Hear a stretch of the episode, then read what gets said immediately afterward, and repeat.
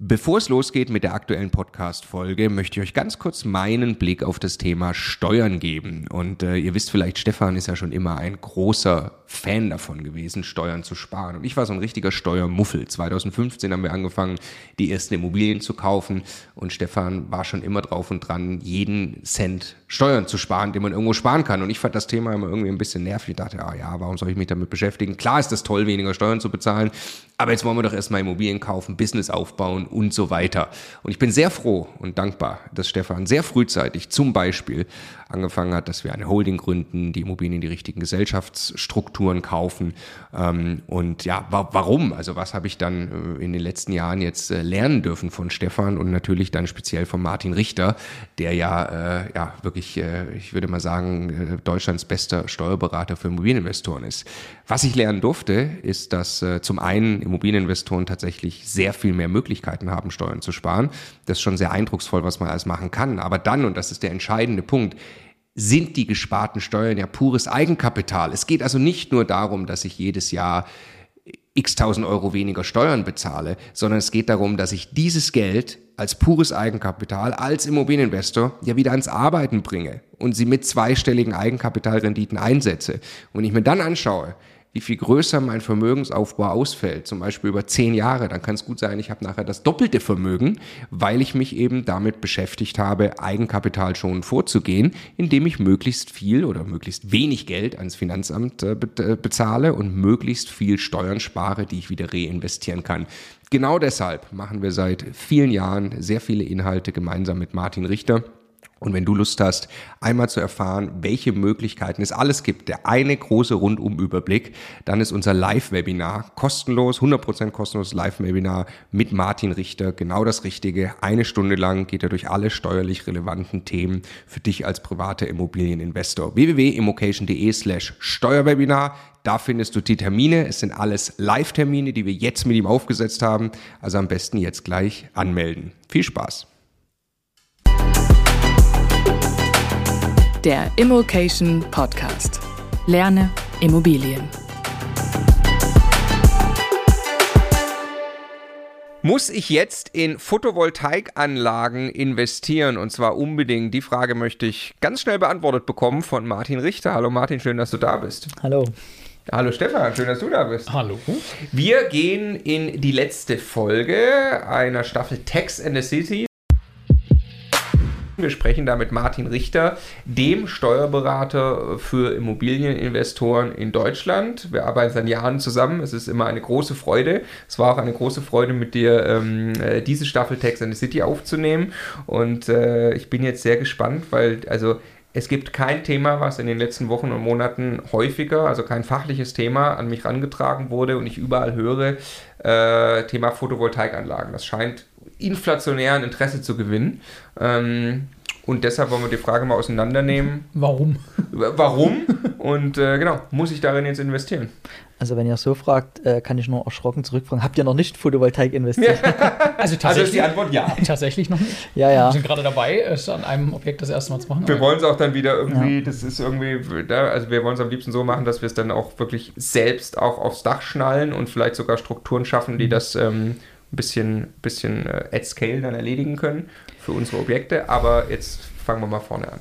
Ja, ähm, also äh, als Steuerberater äh, ist natürlich das Photovoltaik-Thema äh, für mich extrem brisant, weil das in meiner persönlichen Steuerstrategie, die ich für mich ja auch mache, immer so zwei, drei, vier, fünf Jahre im Voraus, spielt es eine ganz, ganz wesentliche Rolle ne, als, als äh, Steuersparmodell. Ja.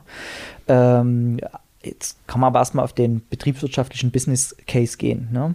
Äh, der Strom ist so teuer geworden, dass man äh, mit einer Photovoltaikanlage definitiv äh, gutes Geld verdienen kann. Und ja, äh, es ist natürlich ein Riesenrisiko, äh, dass man äh, das Problem hat, dass die Sonne bald nicht mehr scheint. Aber wenn man das gelöst hat, ja, dann ist es relativ sicher, dass man dann damit Einnahmen erzielt. Also Photovoltaik erstmal, wir reden also von Solarzellen, ja. äh, von Panels, die man entweder sich selbst irgendwo aufs Dach schnallt, bei Immobilien, die man selbst ja. besitzt und betreibt. Äh, die Energie, die man daraus gewinnt, also den Strom, ins Netz speist und dadurch Einnahmen generiert, weil man sie ins Netz gibt, ja. oder äh, seinen Mietern zur Verfügung stellt. Das würde Mieterstrom ja. heißen, das Modell. Ne? Genau. Alternativ kann man aber auch in Photovoltaik, so wollen wir es ein bisschen strukturieren jetzt, äh, würde ich sagen, äh, kann man auch investieren, indem man einfach Anteile an einer quasi äh, großen Landschaft, äh, bebaute Anlagen am Rande einer Autobahn irgendwie äh, zentral investiert. Ähm, genau. Lass uns da mal jetzt fangen wir mal ein Modell an. Ich speise das ins Netz zurück. Kann man, kannst du das ja. grob herleiten, was dann passiert? Ja, dann, also geht es jetzt um, die, um den Business Case? Ja, um den Business Case, ja. ja. Dann hast du wahrscheinlich äh, 8 Cent Einspeisevergütung äh, für die Kilowattstunde und da wirst du wahrscheinlich äh, eine schwarze Null erzielen. Ne? So vom, vom Überschuss her. Ähm, Mit welchen Kosten dich gegenrechnen?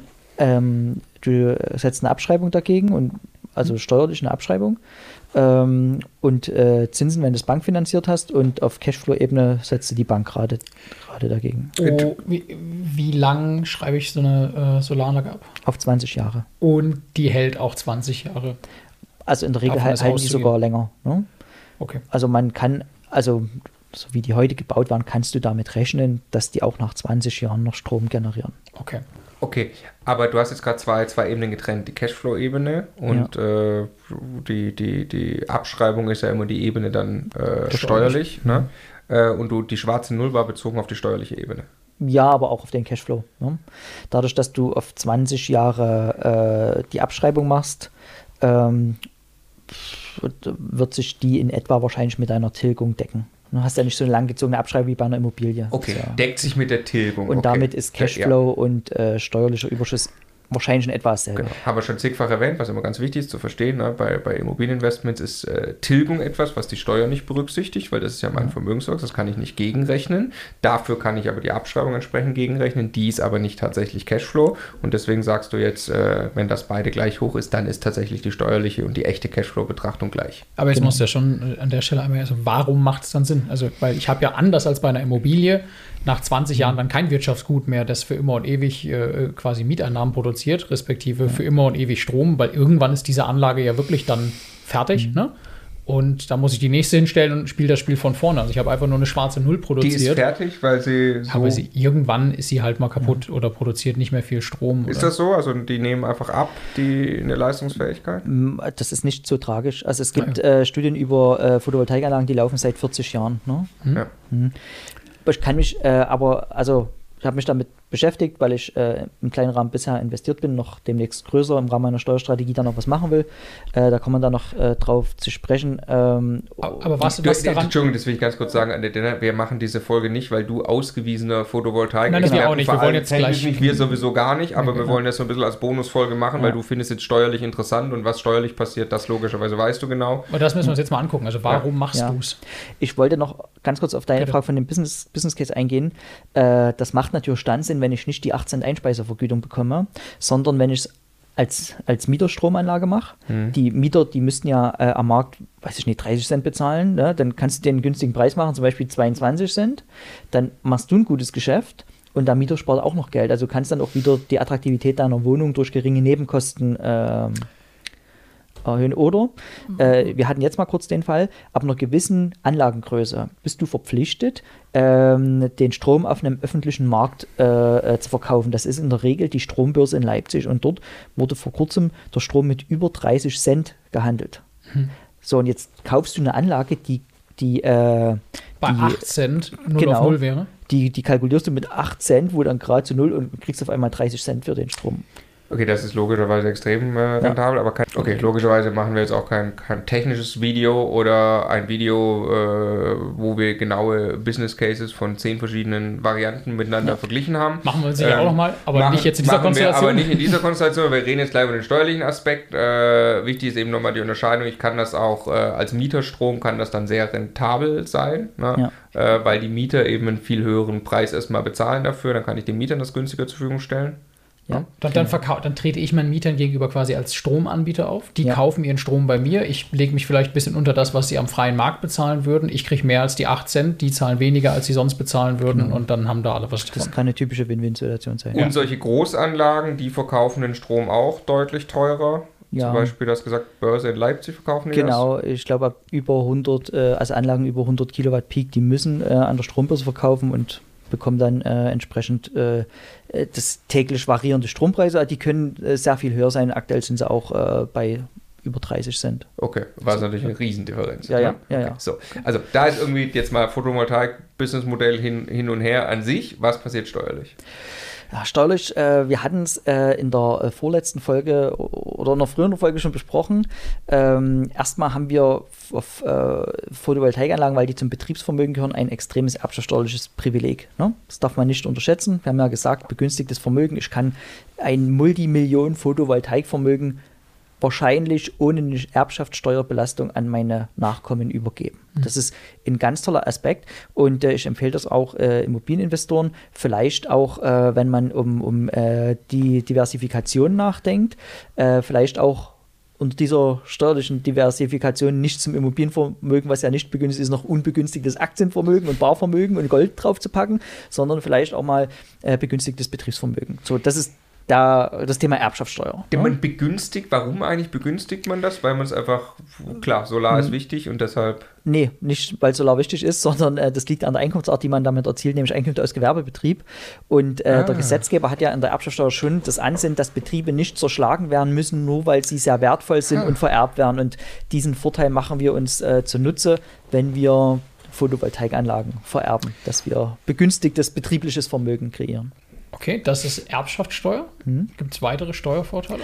Ja, äh, bei der Einkommenssteuer äh, gibt es einen äh, ganz brutalen äh, Vorteil auf den Punkt ähm, und der nennt sich Investitionsabzugsbetrag. Das ist jetzt, glaube ich, äh, des Pudels Kern. Ne? Ja, Warum genau. man das macht, trotz Genau. nur einer schwarzen Null. Also wenn man mit Immobiliensteuern sparen will, muss man ja sagen, okay, ich kann bei Immobiliensteuer viel richtig machen, aber ich habe ganz selten die Möglichkeit im Zeitpunkt des Kaufes oder wie bei Photovoltaikanlagen, wenn ich nur drüber nachdenke zu kaufen, schon Steuern zu sparen. Und bei Photovoltaikanlagen ist es so, dass ich äh, heute die Idee haben kann, dass ich in den nächsten drei Jahren eine Anlage kaufe. Lass uns mal sagen, ich habe diese Idee, Ja, dass jetzt nicht ganz unrealistisch ist, dass ich in Ja. den nächsten drei Jahren eine Anlage kaufe. Ja. Und dann könntest du sagen, okay, äh, die Anlage wird mich 400.000 Euro kosten.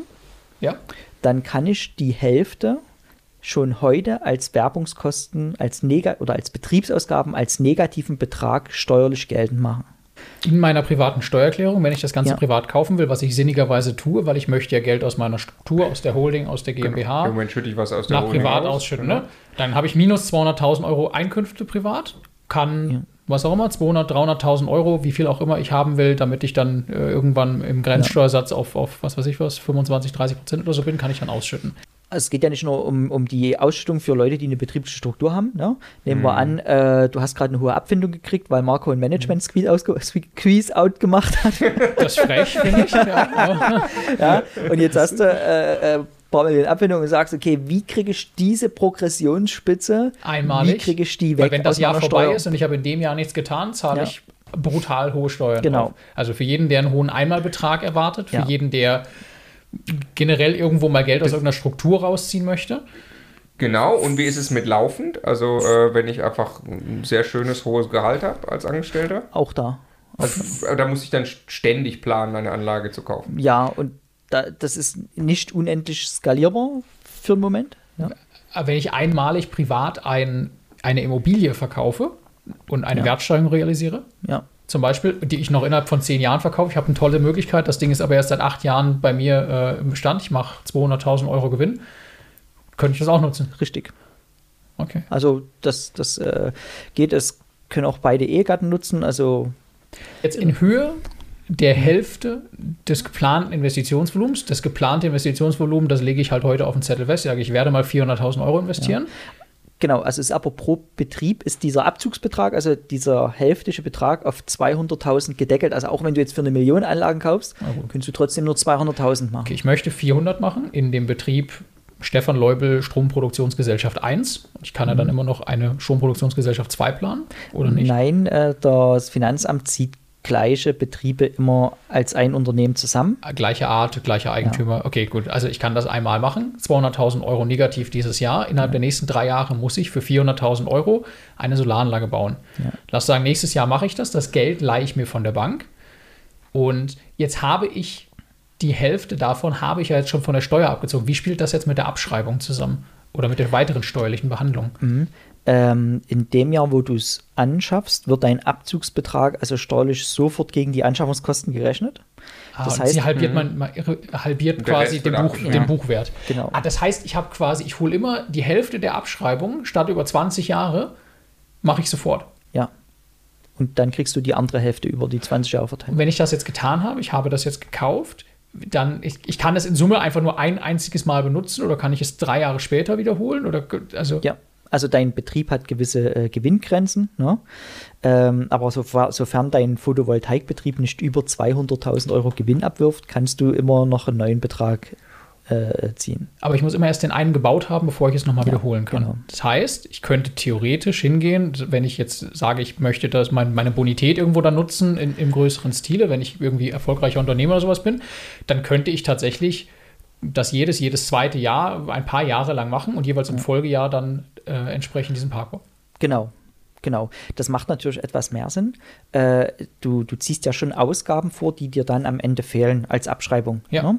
Äh, Im Rahmen Steuerplanung macht das natürlich dann Sinn. Ähm, du ziehst den Abzugsbetrag in einem Bereich, wo du einen Spitzensteuersatz hast. Und die negativen Folgewirkungen, die fehlende Abschreibung, hast du in einem Zeitraum, wo du weißt, da ist meine Abschreib, äh, meine, meine Steuerbelastung, mein Einkommen nicht so groß. Ne? Also viele machen das, wenn die ein Unternehmen verkaufen und dann in den Ruhestand gehen oder eine Abfindung bekommen und dann eher sich mit anderen Themen beschäftigen. Ne? Oder man hat halt viel Denkmalabschreibung, die man die nächsten Jahre gegenrechnen kann. Oder man hat einmalig den Bedarf, äh, Liquidität aus irgendeiner Struktur in einer Ja. gewissen Größenordnung nach privat zu bewegen, weil man privat ein Eigenheim kaufen oder irgendwelche Dinge tun möchte. Und danach hat man auch wieder einen ganz normalen, regelmäßigen Liquiditätsbedarf, wo Ja. das nicht mehr erforderlich ist. Genau. Das ist ganz normal in einer Gesellschaft, die ich unter meine Holding hänge. Was? Die Photovoltaik. Nee, die musst du privat machen. Achso, die muss ich privat. Sonst ja, kannst du logisch. den kann ich Abzugsbetrag nicht abziehen, ne? privat. Kann ich es als GBR machen? Ja, Also wir können es zusammen machen. genau. Also ihr könntet auch, Wir fühlen uns ja immer nicht wohl, aber alleine. Ja, genau. aber also, also in, der, in der Situation könnt ihr sogar ein Stück weit skalieren, ne? Du, Oh. du kannst eine Anlage So. machen, Marco kann eine Anlage machen. Ihr könnt einen noch als GBR machen. Ihr Zusätzlich. könnt jeweils, eu- eure Frauen können noch eine Anlage machen. Du könntest mit Marcos Frau dann noch eine GBR machen, wo du 99 und sie 1% beteiligt ist, damit du dort den vollen Abzug. Er kann das mit deiner Frau machen. Also ist, äh, die, die Skalierbarkeit liegt hier ein Stück weit an der Anzahl der GBRs, weil je, immer wenn eine neue Person mit dazu kommt, ist es ein eigenständiges Unternehmen. Okay. Das ist geil. Das ist geil. Also Da einen neuen Briefkasten. wir- Oder man hat aber nachher halt die Gewinne, äh, wo man sich da, da muss man sich ja drauf vorbereiten, ne? Ja, ähm, ich, ich erzähle ja immer gerne eine Anekdote. Mein erstes Haus für eine Million, was ich gekauft habe, da habe ich 85.000 Euro Eigenkapital gebraucht, ne? Äh, für, für die Nebenkosten. Und diese 85.000 Euro, die ich einmalig, also die hatte ich nur einmalig, aber die ich da in der Hand genommen habe, die haben mir bei einem 6%er für eine Million, äh, bescheren die mir wahrscheinlich bis an den Rest meines Lebens 3,6 Millionen Mieteinnahmen. Weil ich einmal dieses Geld hatte und damit mir jährliche Mieteinnahmen von 60.000 Euro gekauft. Aber nicht nur mir, auch noch der Generation nach mir und der Generation nach mir. Und das ist jetzt wieder Investoren-Mindset. Klar, dir gehen irgendwann die, die Betriebsausgaben verloren, weil du wenig Abschreibung hast. Aber überleg mal, was du mit einmal 85.000 Euro, weil du die heute hast, Ja. Was du da machen kannst, das sind mir doch auf die nächsten 20 Jahre, ist mir doch völlig egal, ob ich da etwas mehr oder weniger Ja. Abschreibung habe. Ne? Ja. Das ist so mein Ansatz, warum man, ähm, man darf das nicht aus dem Blick wieder, das ist vollkommen richtig, ne? aber warum die fehlende Abschreibung mir eigentlich egal ist. Ja, und du hast ja als, als Immobilieninvestor hast du ja auch ein bisschen diesen Effekt, ähm, dass am Anfang der Cashflow, wenn du jetzt ein Immobilienvermögen aufgebaut hast, am allerniedrigsten ist, weil die Rate an die Bank noch am allerhöchsten ist, weil du noch nichts getilgt hast. Ne? Und dann gibt es ja schon, also je nach Zinsentwicklung und sowas, gibt es ja schon diese Schritte, dass dann immer mehr Geld hinten raus übrig bleibt. Also als Immobilieninvestor hast Ja, du hinten ja, ja, raus eigentlich sowieso nie ein Cashflow-Problem. Und wenn du es dann schaffst, im Hier und Jetzt Liquidität ja, das steueroptimiert ins Privat zu holen, das, äh, das ist echt krass, was das für ein ist. Ich meine, es, also klar, es, ist, es, es wäre schon noch nett, wenn das in Summe rentabel ist. Da muss man das, das Thema, glaube ich, äh, gut. Das sieht jetzt aber auch nicht aus, als ob. Strom jetzt gravierend günstiger wird, oder? Genau, aber daran muss man, äh, muss man natürlich, äh, natürlich glauben, dass man dann da, wenn man keine Abschreibung mehr gegenrechnen kann, gegenüber der Bankrate trotzdem noch gut rauskommt in den Jahren. Ne?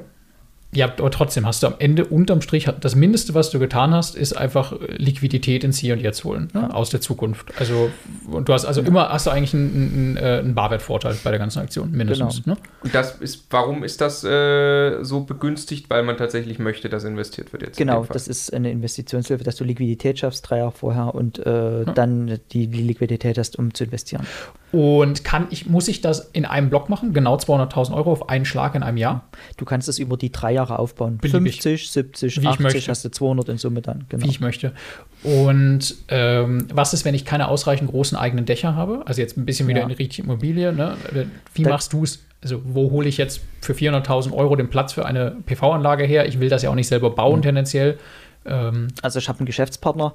Äh, ich hatte, ich hatte ähm, immer das Problem, dass man dann zu mir kommt und sagt, ich will mit Immobilien äh, Geld sparen. Ne? Und sagt, mit Immobilien kannst du nicht im Hier und Heute Geld sparen. Das kannst du langfristig steuergünstig eintakten und dann wird mhm. alles prima.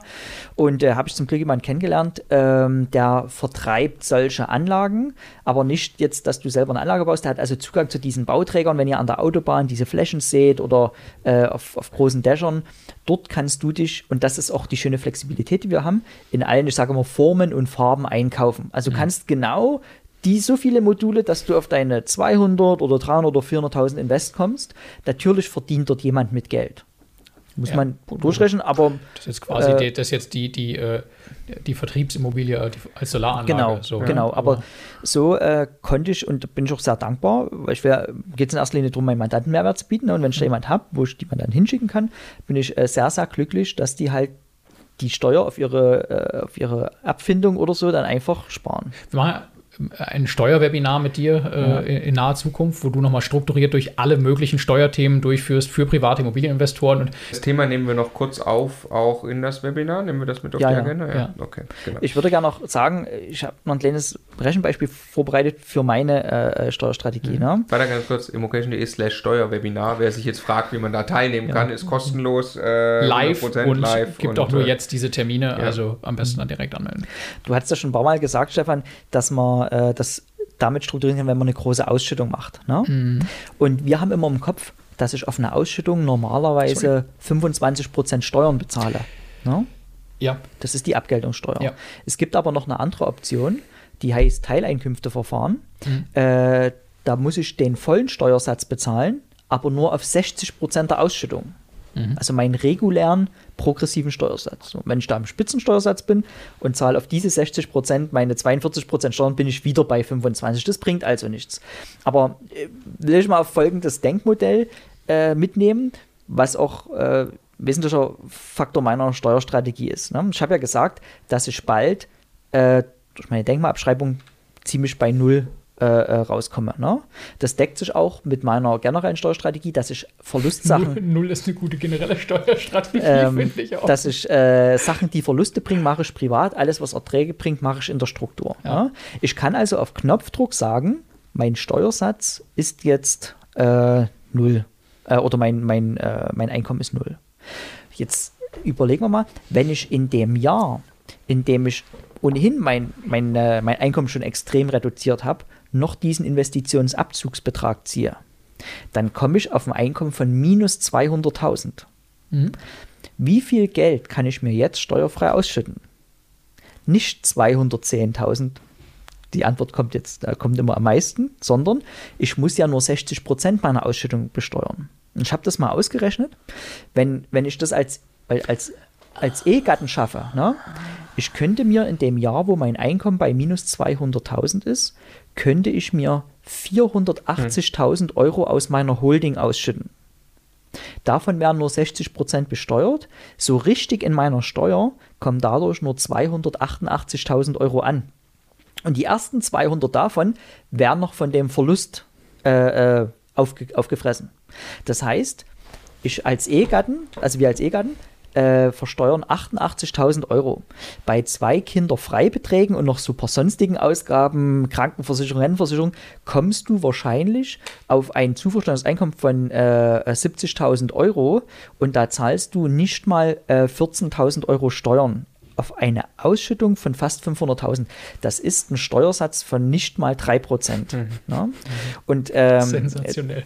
Äh, und das kann man, du kannst natürlich jetzt nicht zu deinem Steuerberater gehen und sagen, ich würde mir morgen mal gerne 500.000 äh, aus meiner Gesellschaft ausschütten, mach mal, dass das steuerfrei ist.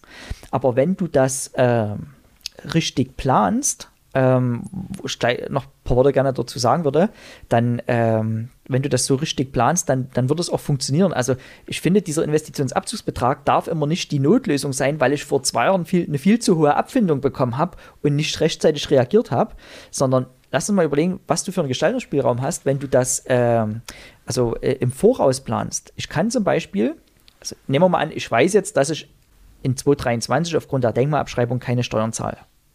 Da mache ich doch im Dezember 22 jetzt einen äh, Beschluss als, als Geschäftsführer meiner Aktiengesellschaft und sage, ab 23 möchte ich kein Vorstandsgehalt mehr haben. Das heißt also, auf Knopfdruck habe ich ein Einkommen von null. Am 2. Januar 2023 kann ich mir diese halbe Million aus meiner Holding ausschütten. Da muss ich zwar erstmal die 25% bezahlen, die bekomme ich dann aber im Rahmen der Veranlagung zurück. Das heißt, ich habe ja trotzdem, da, trotz dass ich kein Gehalt mehr habe, vollen Cashflow, Privatvermögen. Ne? So, und wenn jetzt der äh, 2. Januar 23 ist, trage ich ja den Investitionsabzugsbetrag auch erst im Dezember, also am 31.12.23 in meine Steuererklärung für 23. Das heißt, ich das im Januar schon weiß, habe ich nicht drei Jahre zum Investieren, sondern ich habe fast volle vier Jahre, weil die Ende, 6, äh, Ende 26 muss die dann angeschafft sein. Ne?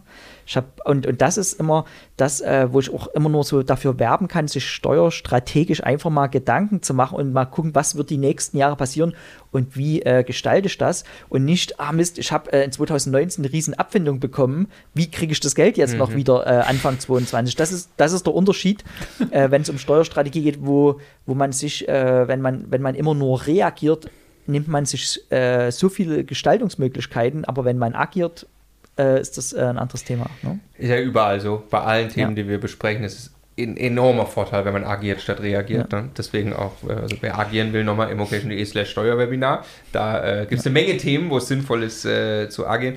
Also ich, äh, für mich, ich komme, ich, ich nehme so ein bisschen mit, wir fangen uns gerade an damit zu beschäftigen, äh, so irgendwie, äh, ne? und jetzt, jetzt war es sehr interessant, mal die steuerliche Betrachtung zu bekommen.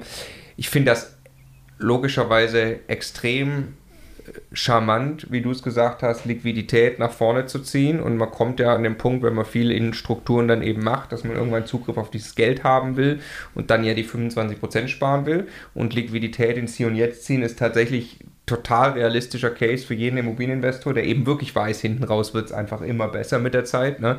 Ähm, und trotzdem finde ich es ganz wichtig, äh, sich jetzt mal damit auseinanderzusetzen, möchte man Stromhändler werden, möchte man ja. Strom verkaufen in der Sache. Und da gibt es, glaube ich, einige Dinge, die man, die man äh, dazu verstehen müsste.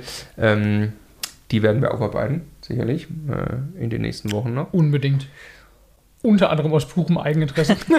genau, und jetzt äh, kommt die wichtigste aller Fragen in der ganzen äh, Text in the City Staffel, weil sie wurde noch nicht gestellt und äh, von Leuten, die schon mehr Folgen mit uns gesehen haben, wird sie garantiert kommen. Welche Socken trägt Martin Richter? Ja, äh, heute ist mal wieder äh, Spongebob äh, Schwammkopf dran. hätte ich gewusst, dass du fragst, hätte ich die Beine noch rasiert. Ja. also gelbe Socken mit Spongebob drauf. Ja. Sehr gut. Ist ein bisschen Klassiker geworden, ne? Die, die hast du schon gerne an. Äh, ja, äh, da erinnert mich immer an mich selber. Äh, ich saug auch Wissen am ja. Schwamm. sehr gut, sehr gut. Wirklich gespannt bin ich, was der Martin auf dem Festival anhat. Ja, richtig, richtig, richtig, richtig. Socken fürs Festival bin ich auch sehr gespannt. Ja, es ist immer mehr Teilnehmer, die mir auch Socken mitbringen, so als Geschenk. Ne? Und das hätte ich mal nie gedacht, äh, dass es so viele Leute gibt, die mir Unterwäsche schenken. Ja. Geil. Ja. Cool. So ist das. Es hat absolut großen Spaß gemacht. Ja. Vielen Dank, Vielen. Dank, dass wir die Zeit auf diese Art und Weise mit dir verbringen dürfen. Das ist richtig, richtig großartig. Danke, immocation.de slash Steuerwebinar. Wer nicht genug kriegen kann von Martin, da freuen wir uns sehr. Vielen Dank. Ja, bis bald. Ne?